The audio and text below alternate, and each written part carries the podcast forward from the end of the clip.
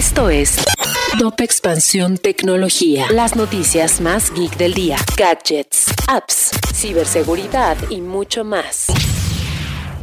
Hola, soy Erenira Reyes y este martes 13 de julio te traigo las novedades geek del día. Tecnología. Los ciberataques por ransomware han crecido y un elemento que ha contribuido es la proliferación del ransomware as a service, es decir, cuando los grupos organizados de ciberdelincuentes generan códigos maliciosos y los venden en la dark web, con el objetivo de que casi cualquier hacker con conocimientos simples de programación pueda comprar un paquete y enviarlo a cientos de miles de personas Tecnología. Microsoft confirmó la compra de Risk JQ, una pequeña empresa de ciberseguridad por la que el gigante de la tecnología podría estar pagando más de 500 millones de dólares. Sin embargo, la empresa liderada por Satya Nadella no ha confirmado las cifras. Tecnología. Durante los Juegos Olímpicos de Tokio, los atletas recibirán el frío apoyo de la tecnología por medio de robots. Esto después de la decisión que tomaron el Comité Organizador de Tokio 2020 y el Comité Olímpico Internacional respecto a que el evento se llevara a cabo sin aficionados debido al aumento de casos de COVID-19 en el país.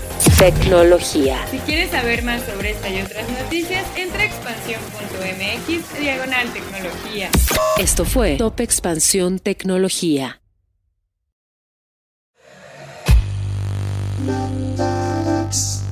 En la vida diaria caben un montón de explicaciones científicas. Por ejemplo, ¿qué pasa en tu cuerpo cuando tomas alcohol? O si es posible vivir con medio cerebro. Mandarax es el podcast que te cuenta sobre estas y muchas otras importantísimas cuestiones. Conducido por Leonora Milán y Alejandra Ortiz Medrano.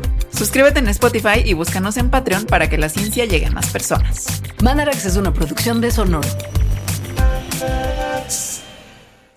Our kids have said to us since we moved to Minnesota, we are far more active than we've ever been anywhere else we've ever lived.